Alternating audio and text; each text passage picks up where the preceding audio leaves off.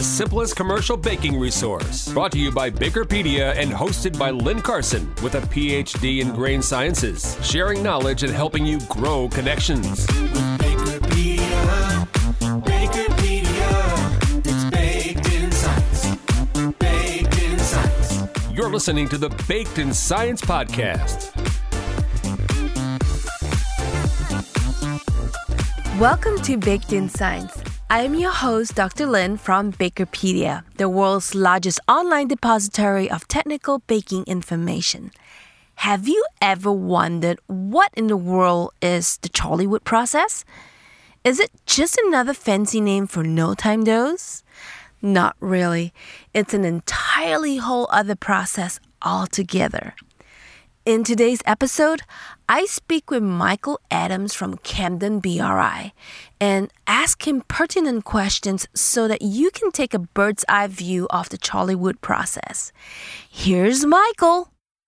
Today, we have Michael Addams from Campden BRI in England. Welcome, Michael. Thanks, Lin. Great to be here.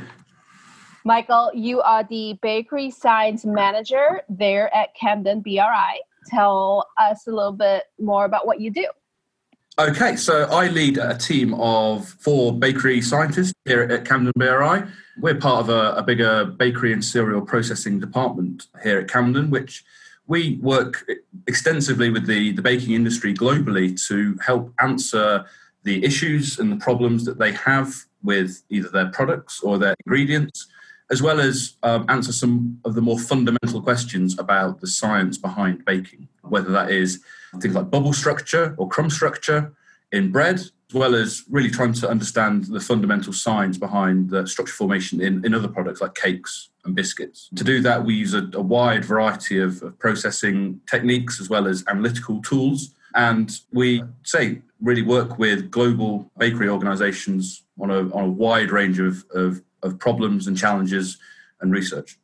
For a lot of people like me, all the way here in the US listening to this podcast, could you tell us a little bit about how this how did Campden BRI come about and who like we want to know if we work with you who actually funds this organization and whether the work will be confidential Okay, yeah. So a little, a bit, bit more about Campden BRI. We're a, um, a research and technical organisation. We have a, a, staff of about 400 people uh, across five sites. Three of those in the UK. Uh, we have one in Budapest in Hungary, and one that we've just opened in South Korea. Uh, as well as baking, we provide a, a wide range of other technical services to global clients, from things like analysis and testing, all the way through to more fundamental research and, and product development. We're a membership-based organisation.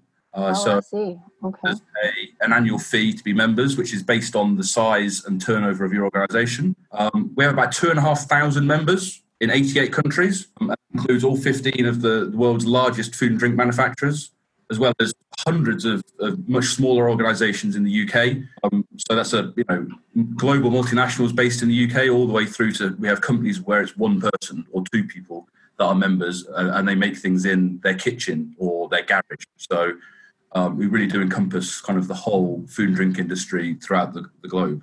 So, how did you guys fall into the field of baking science? So, Campden BRI is a long history, um, and we've we're now the product of a number of other organisations that have merged. Campden celebrates its hundredth anniversary this year. Over that hundred years, a number of other membership-based organisations have merged with Campden to produce a much more rounded um, outlook or service for the food and drink industry.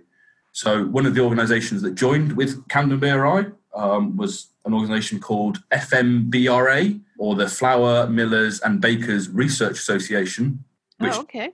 That, that traces its roots all the way back to 1923. And prior to merging with Campden uh, BRI, that was based in a, a, small village north of London called Chorleywood, which I hope rings a bell with anybody familiar with the history of baking. Right. Whilst, the Chorleywood process, yes. Exactly, that's where it comes from. They named it after the village because um, they oh, did. Neat. They did have to think quite a while about what they would call it, and they uh, they finally stumbled on uh, naming after the village that the building was in. So Campden BRI was founded, say, 100 years ago, focusing on food preservation, so things like canning uh, and then freezing as it as it came in, and FMBRA focused much more on bakery.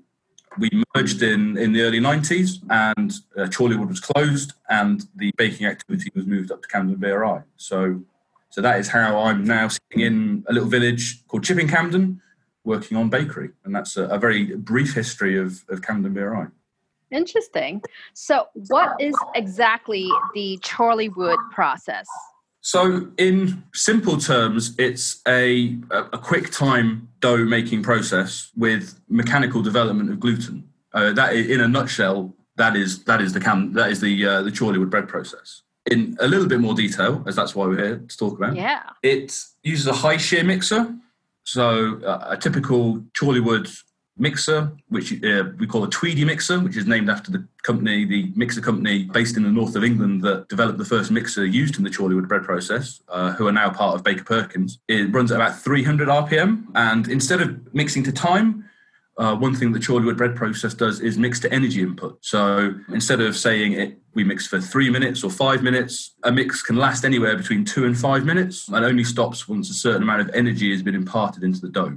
You tell the mixer how much energy you would like to be input into the dough. Typically, that's around 11 watt hours per kilogram of dough. If you don't use that unit, that translates to five watt hours per pound. And what that means is the mixer will run until the gluten has developed to such a stage that that amount of energy has been put into the dough. As I said, typically anywhere from two to five minutes. Uh, and then once the dough is mixed, there's a very short intermediate proof uh, to relax the dough. That's usually anywhere between two and 10 minutes and then it's molded and fermented usually around 40 minute ferment at about 40 degrees. That obviously varies between the product you're baking and, and different bakers have slightly different ways of doing it and then it's baked as normal. In terms of ingredients required the only for the, the traditional chorleywood process the only two ingredients that were included as part of the original development was an oxidizing agent which is exclusively ascorbic acid in the UK and a high melting point fat or an emulsifier or a combination of, of, fat and emulsifiers. So they're kind of the essentials. Other things that are added, you normally add extra water because there's no long bulk ferment in the chorley where Doughs can be quite hard. So you're typically adding about 2% extra water on flour weight. Normally need extra yeast because you don't have the a long ferment. It's a very short ferment, as I said, only about 40, 45, 50 minutes. And one of the other additions to the kind of standard Chorleywood bread process, we, we nickname it the Chorleywood Mark II, is the um, controlling the headspace pressure in the mixer. Traditionally, you just mixed atmospheric pressure, but work was done after the Chorleywood bread process was first developed about what happens if you pull a vacuum or increase the pressure in the mixer. And that is, whilst that's different bakers use different combinations, some bakers only use uh, vacuum, some bakers use pressure and vacuum that really has become a defining characteristic of the Chorleywood bread process in its ability to affect the properties of the dough and the finished bread. I love it. I got so many questions. Are you ready? Firstly, let's start with the beginning on the flour. What kind of flour does a typical baker use for the Chorleywood process? Is it a silo flour or is it bagged flours? Typically silo. I mean, the majority of the Chorleywood bread baked in the UK is baked by big plant bakers. So right, and that silo flour is it typically young, fresh, green, or old age flour, like longer than say two weeks? I would say it's probably the majority aged flour. Flour age is, or the oxidation of flour is a is a critical importance in, yes. in that's what I was um, thinking. I was just like, "There's no way you guys can use green flour. This is like, no, uh, not at all. Too quick for that. Yeah. so that's good to know that um, your flour is aged a little bit. So let's let's go back to the starting point where uh, the mixing process starts. So you're talking about mixer with blades, right? Yeah, very much so. Yeah. So how many blades are there? Are there like two blades? Uh, or?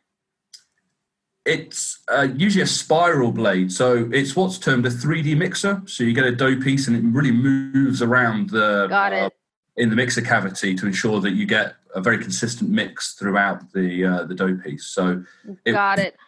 Force the dough right up. so so basically what i'm envisioning is this blade is cutting a lot of the um, dough and exposing more surface area on the flour particle creating more sites for hydration improving hydration improving interactions gluten networks but it doesn't explain to me how you determine uh, how much energy to put in. Is there like an equation that you use or a protein calculation? Yeah, it's a lot of it is to do with with kind of flour quality. So you can normally look Right. at a graph or an Extensograph uh, trace, and that will help you understand. So, I mean, one of the main reasons that Chorleywood, uh, well, one of the main hypotheses as to why Chorleywood's not been uh, adopted too much in the US is strong bread flour, uh, like very strong bread flour, won't work as well in the Chorleywood bread process as it how it runs with UK flour. So UK flour tends to be a lot weaker. So you need to put a lot more energy into a US or a Canadian, 100% Canadian bread requires a That's significant true. more energy to develop the dough. And that means with a high shear mixer, your dough temperature is going to go up. Um, and of course, warm dough, sticky dough, difficult to process. Um, That's true. Though I, I, don't know why bakers will complain about using weaker flour because it would be cheaper. well, that is that's why the Chorleywood bread process is here. Um, I know. you know, we were importing a lot of uh, flour from Canada and Australia after the Second World War, and the UK government wanted us to use British flour. Oh, I see. Got it. as, is, as is famous, the British don't quite have very good weather, and we can't grow high protein wheat. So we needed a process that could use weaker flour, and and that was Chorleywood. I, I agree. I was there in England last uh, fall, and um, the weather is actually very similar to the weather in Portland. I feel Like, sorry for you. feels just like home. but I, I totally understand on what we can grow here and what you guys can grow there. And we can't grow really high, you know, quantity, high quality protein here in the Pacific Northwest as well. So I totally understand that piece. So I want to go back to the art and the science of dough mixing. Now, to me, it feels like this is a no time dough, and therefore you put a lot of pressure on dough conditioners, right? You have to use dough conditioners in this process. There's no if or but, you just have to. So, important ingredients like ascorbic acid or similar oxidants, emulsifiers like SSL or DATEM. Am I right? I mean, do you use Yeah. this regularly in your process?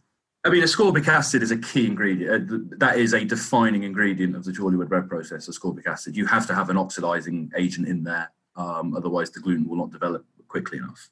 In terms of, of emulsifiers, a lot of the emulsifier uses come around the uh, need to reduce hard fat. So you can get a really good result with about 1% hard fat in a Chorleywood bread. Obviously, with um, nutritional requirements and health requirements, hard fat is you know trying to be reduced which is understandable. So can, can, can I stop you a second? Um, what is hard? How would you define hard fat? So for a Chorleywood bread, you really need a quite a distinct melting curve of your fat because you need to re- reach what is we call the slip point. So that is that it's nice and hard when the dough is being mixed, but then during the proof, it melts. Anything from coconut to palm to lard to Yeah. butter. Palm is very common. Not so common. Obviously, I don't think coconut fat was used a, a huge amount in England back in the uh, in the 60s. um, but yeah, palm palm is commonly used, still commonly found in in the in uh, the most common breads, um, like the two two of the big breads on the market in the UK. Uh. And how many percent? palm. How, many percent of hard fat do you use on a, a dry dry flour weight? Uh, usually about uh, one but that va- that does vary. But as I say, two of the biggest bread brands in the UK still use a combination of uh, we call it rapeseed, but I think it's canola's more uh, is the, the term used in the in the US and palm. So do you use any emulsifiers like DATEM or SSL? Yeah, DATEM, SSL, uh, monoglycerides, distilled monoglycerides are still all commonly used. let me ask you i mean good uh, the free from trend is so strong in britain i mean i go to your grocery shelf and you have like two grocery shelves full of free from stuff So it must be a huge trend over there. What are you doing in terms of not allowing these E numbers onto bread labels? It's it's a challenge. The the functional bread condi- dough conditioners is probably one of the biggest challenges for clean label in bakery at the moment. There are alternatives, but they tend to be more expensive and they don't work as well. There's something like DATEM, a lipase works, or a phospholipase works pretty well. Correct. There's a, there's a few of those on the market, but again, they don't work quite as well. I mean, they, they work well, but one of the things you lose is the stability of the proven dough. Which, yeah, you and, know, and do you have to attach an E number to phospholipase? no, enzymes are non-declarable in, in the EU, so not just in the UK. Okay. Um, Yeah, same here in the. US as well. Uh-huh. That's changing, but it's been changing for a while. Um, and no one's quite sure when the legislation will change about having to label enzymes. And given the UK might leave Europe at some point, then um, I'm not sure what impact that'll have in, in the UK. But yeah, I mean, enzymes are, are commonly used. Uh, most Okay. breads in the UK will have uh, some sort of enzyme cocktail in there, from the obvious ones like fungal alpha amylase, uh, all the way through to you know xylanases and proteases. Now, um, back to the process. I have a question. I'm so much more questions. Sorry. You said that it has a total fermentation time about 40 to 45 minutes. Is that right? The final proof. Um, there's an intermediate proof after mixing and before molding. There's a, a Two to resting. 10 minutes. Yeah. Yeah, But that's Um, such a short fermentation time. I mean, that's like no no time for the, the dough to really mature, relax, and flow. How do you deal with that? so that's where that the extra water comes in. So to get that soft Ah, got it. comparable with a bulk ferme- fermentation, you typically add, let's say, two percent water or extra water on flour weight, and really, on average, again, this really varies bakery to bakery, but somewhere around twenty to thirty percent more yeast than a bulk ferment. That's Because- a lot of yeast. Yeah. Yeah. So when the when the yeah, uh, so does it experience quite a significant of yeast burnout during the mixing process as well? Uh, no, I don't think so. Um, I mean, that's one thing I do find different is in the US, you see a lot more yeast food in in bread than you do in Yes. hay breads. correct. That's not. That, I think that's obviously because we tend to use a much shorter fermentation time, so we don't, Oh, okay. don't need the yeast foods that you you guys tend to put in your breads, given that you use bulk fermentation. Right. Uh, and given so much more water is being used, this kind of bread has to be pan bread. Yes, yes. Right. The vast majority of bread eaten in the UK is is pan bread. So you can't. This particular system can't be versatile for things like artisan bread. Yeah, no, free definitely. Yeah, yeah. You can make half bottom. You can make French breads. There are French bakers out there using Chorleywood to make French stick style breads. Wow. It must be like really, I don't know. H- how do you keep that form if it's like, you know, so high in absorption? Well, you've got you've still got quite a hard dough because you haven't had all of the fermentation to soften it. So you add all the That's extra true. it does the consistency of the dough coming out of Chorleywood. You can play a tune. You can play with that water level and get a softer dough or a harder dough. But you know, bakery bakers want to make money, so usually you try and put as much water in as you can because that's extra yield. That's true. Water's pretty cheap compared with uh, compared with flour. Interesting. What are the recent scientific advancement in this particular Chorleywood process? I mean, it's been used for so long. I mean, what have you guys found anything new with this process? That's a good question. So the the headspace pressure was was a an additional. That wasn't part of the original Chorleywood research. I agree. That's that's pretty neat. That, Yeah, the that- reduction of that headspace is very unique.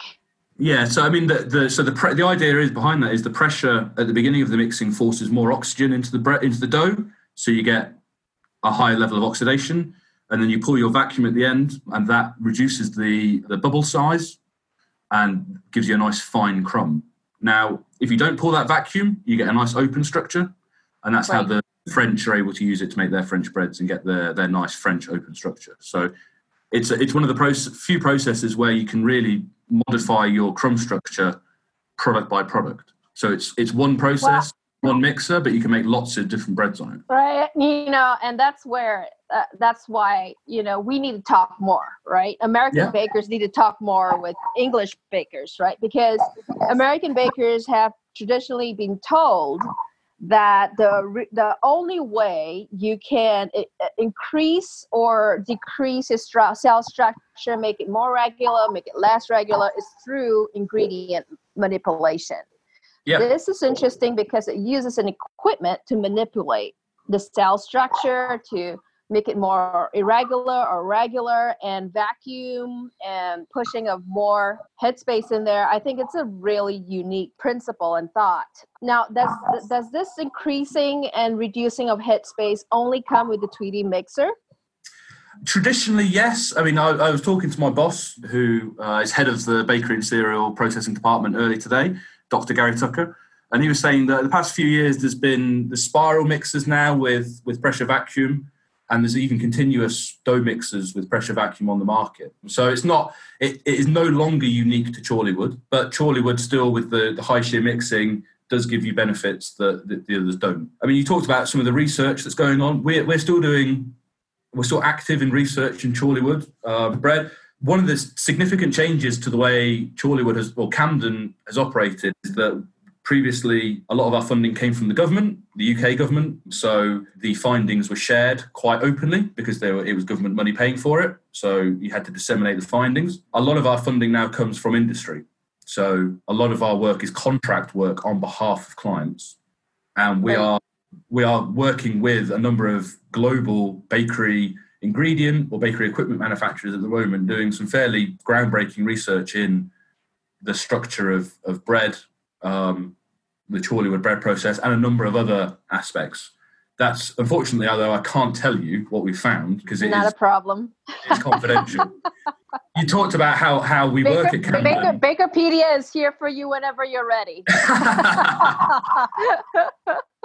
we're here for you to talk about whatever you want to talk whenever it's ready in public yeah, it's it's incredibly frustrating because I know everyone listening would you know if they're if they're interested in bakery science, we're we're doing some fascinating work, but um, unfortunately, um, you know, is a lot of a lot of the work we do is confidential now, paid for by clients, and you know, we, we just can't talk about it, which is a real shame. Yeah, and and that's why Bakerpedia is here, right? Is to talk to you and inquire about the things that you can talk about, and and that's why I I keep pushing for free information so that we can share this with people who have better ideas. You know. yeah, well, Um, um, I really think that yeah, and I really think that a lot of the work that's been done in the 70s and 80s have been dropped in the 90s and 2000s, and I think I'm seeing some uptick in uh, mixing uh, rheology research. So I would love to talk to you off air on some of the things I've found as well, and maybe we can compare notes and publish something together.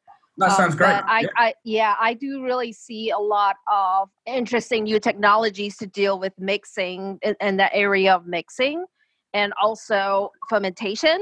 So Yeah. that's a big piece that I see that hasn't been researched a lot. So and it's upcoming, you know, ingredient solutions as well. But thank you so much for joining me today and sharing your knowledge on the Chorleywood process. Not a problem. It's been it's been great uh, hearing the uh, the US perspective, and as I said, I'd love to uh, to hear from anyone listening if they if they'd like to find out more about the Chorleywood process. I think, as you said, in, ingredients have been the solution for for a number of years, and I think mixing, even though it's not a new technology, it's been around longer than I've been alive, but I think uh, it can certainly add something to people's processes. Great, thank you. There you have it. Wasn't it interesting how the Chorleywood process worked? Before we end, I'd like to do a shout out to our sponsors. Sponsors like AIB, Arla, Bakewatch, Balchem, Surrender, Diasna, Delaval, Freaka Foods, Grain Millers, Ingredion, Interfiber, J&K Ingredients, Lallemand, MGP, Middleby Bakery, Novozymes, PGP International, Puratos, Reading Thermal, Solanges Mills, and Wacker Chemical Corp. Thank you so much, sponsors. You have made Bakerpedia and this Baked in Science series available for all bakers out there.